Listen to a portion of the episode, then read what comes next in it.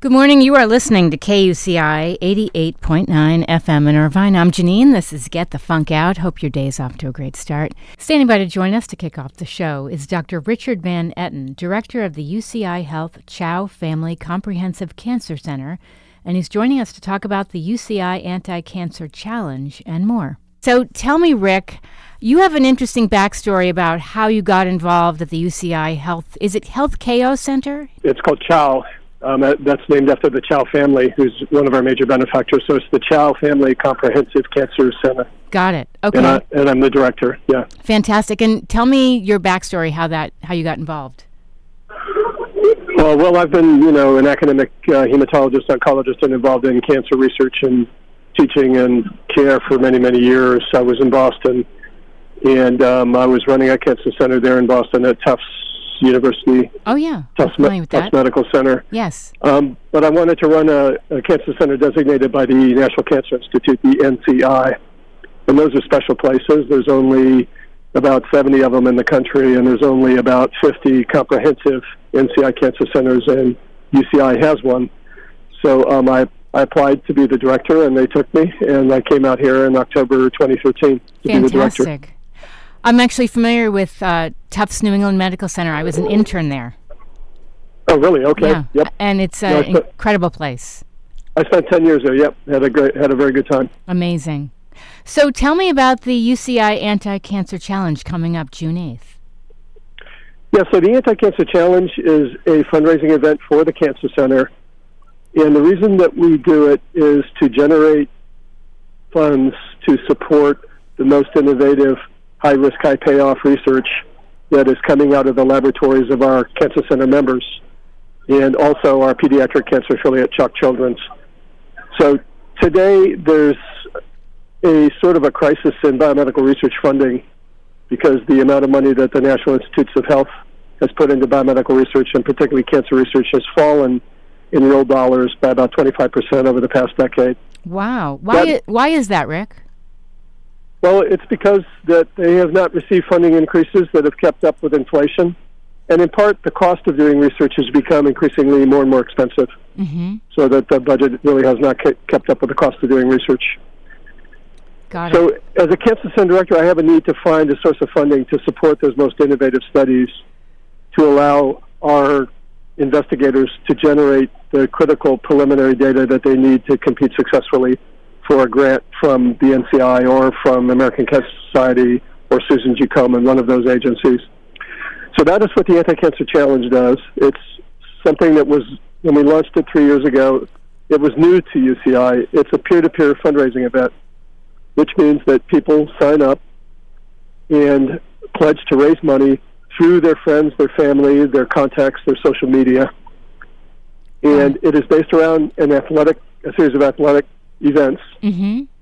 a 5 and 10K run walk, and also some cycling events. We have a 14 mile, oh, 35 yeah. mile, I saw that. 62 mile, and a century ride, 100 mile cycling ride. Wow. So that's all centered. That's all centered on at Aldrich Park on this in the main UCI campus in Irvine on Saturday, June 8th. And I know also if people want to volunteer, is there still opportunities for that as well? Absolutely. We have a large uh, cadre of volunteers that are essential to allowing us to run the event, and we're certainly looking for more. And they can reach out. There's a contact uh, on the website at anti-cancerchallenge.org.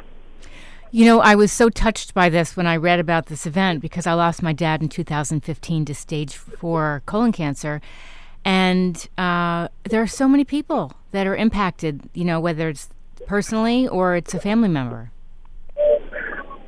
So the lifetime incidence of cancer of all types is about one out of every three men and one out of every four women.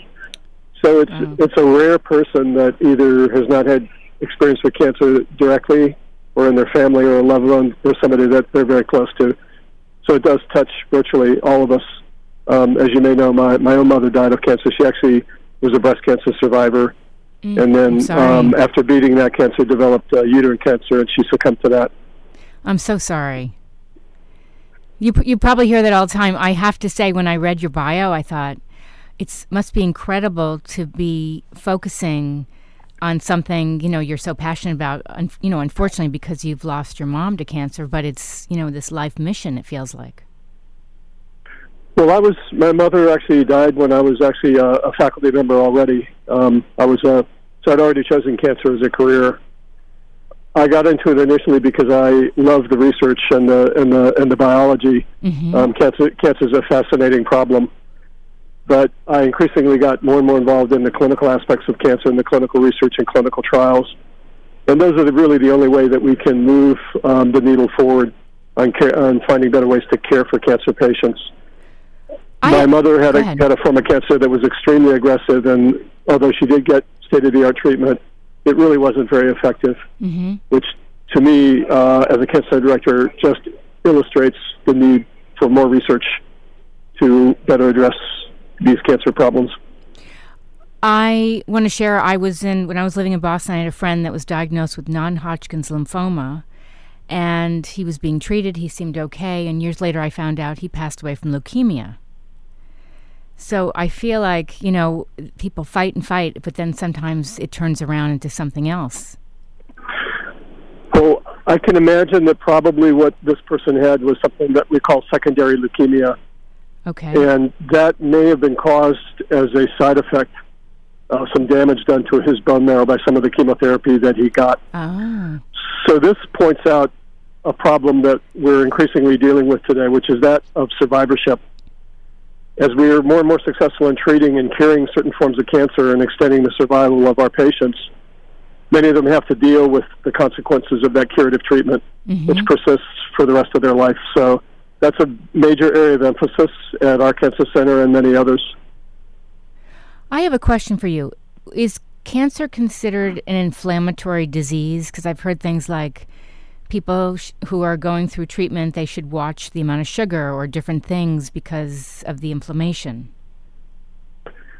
So there are many connections between inflammation and cancer, um, both as a risk factor and as part of the disease process. But cancer is not fundamentally caused by inflammation in most cases. It's, I think, a contributing factor. Okay. With regard to the metabolism that you mentioned, there's a huge amount of evidence that cancer cells have a different metabolism than normal tissues. They adopt this metabolism to help them better withstand the stresses of being a cancer cell, which is surviving and spreading in a different environment. And in some cases, those differences have been exploited to develop new treatments. There's a connection between altered uptake of sugar, glucose, mm-hmm. and cancer. And we've known that for a long time because one of the studies that we use to diagnose cancer or stage cancer is called a PET scan, PET. Yeah. Yes. And that's, that scan actually works by looking for for cells in tumors that actually take up sugar more avidly than the normal tissues. Now, having said that, there's not yet any evidence that modifying your diet or restricting sugar or lowering blood sugar has an impact on cancer treatment or progression. But it's an area of active research today. Interesting. Um, and the other thing is, I read that an alkaline diet is uh, something that people should have. Is it's they? I've heard people say it's an anti-cancer diet, but I, I guess it's anti-inflammatory. Have you ever heard of that? I've heard of it. Um, I don't believe that that's really supported by the evidence. Okay. Your, bo- your body maintains its its acid base balance, its so called pH, very very tightly mm-hmm. through the kidneys and the lungs, and it is really pretty in, pretty much independent of the things that we eat. Interesting. So I I don't place much stock, um, at least based on current current evidence in that in that approach. What else would you like people to know about uh, the UCI Anti-Cancer Challenge? I want to give the info. It's uh, 5:30 in the morning to 4 p.m. Saturday, June 8th, Aldrich Park, right here on the campus. Complimentary parking is available in the UCI Student Center parking structure. I'd just like to encourage people, first of all, to sign up. Um, there are many ways you can participate. Um, again, you can join the run, walk. You can join the cycling events. It's not too late. Um, don't be intimidated by the cycling. Um, we have very good bike routes, and the shortest route, if you're not an experienced cycler, is really just 10, 10 or 14 miles is really just around the block. It's a very easy ride. Okay. I think it's really, really fun event. It's family friendly. We have a kids zone. We have live entertainment all day, plenty of food, beverages. Um, li- uh, as I said, live entertainment. So I think it's a really uh, fun event to bring the family out um, and spend the day there. And every dollar that's raised through the Anti-Cancer Challenge goes directly to support cancer research, again at UCI and, and CHOC Children's, so that these grants that we give out based upon the funding have a return on investment of about 20 to 1. So for every dollar that somebody raises, it really has an impact of 20 times, $20 in terms of impacting cancer research. So that, I think that's a very, very powerful message. That's fantastic. If we've been chatting with Dr. Richard Van Etten, director of the UCI Health Chao Family Comprehensive Cancer Center, who's been joining us. I want to mention that uh, there is a link on Facebook if people look for UC UC Irvine Health, and you're on Twitter at UC Irvine Health as well. And if they visit uh, the website, which is anticancerchallenge.org, they can get more information about being a volunteer or joining a team or doing it as an individual. Thank you very much, uh, Janine, for the opportunity to talk. Oh, thanks for calling in. I appreciate it. Thanks, Rick. Okay. Take care. Bye bye.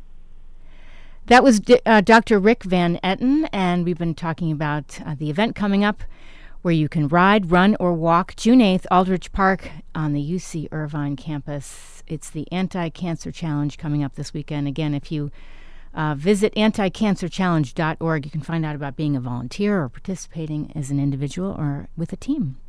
All right, we're going to take a little break, and then when we come back, I have Natalie Spiro, president and founder of the Drum Cafe North America. And she's also a TEDx speaker, and she's joining us in just a few minutes to chat about her incredible organization. You are listening to KUCI 88.9 FM in Irvine.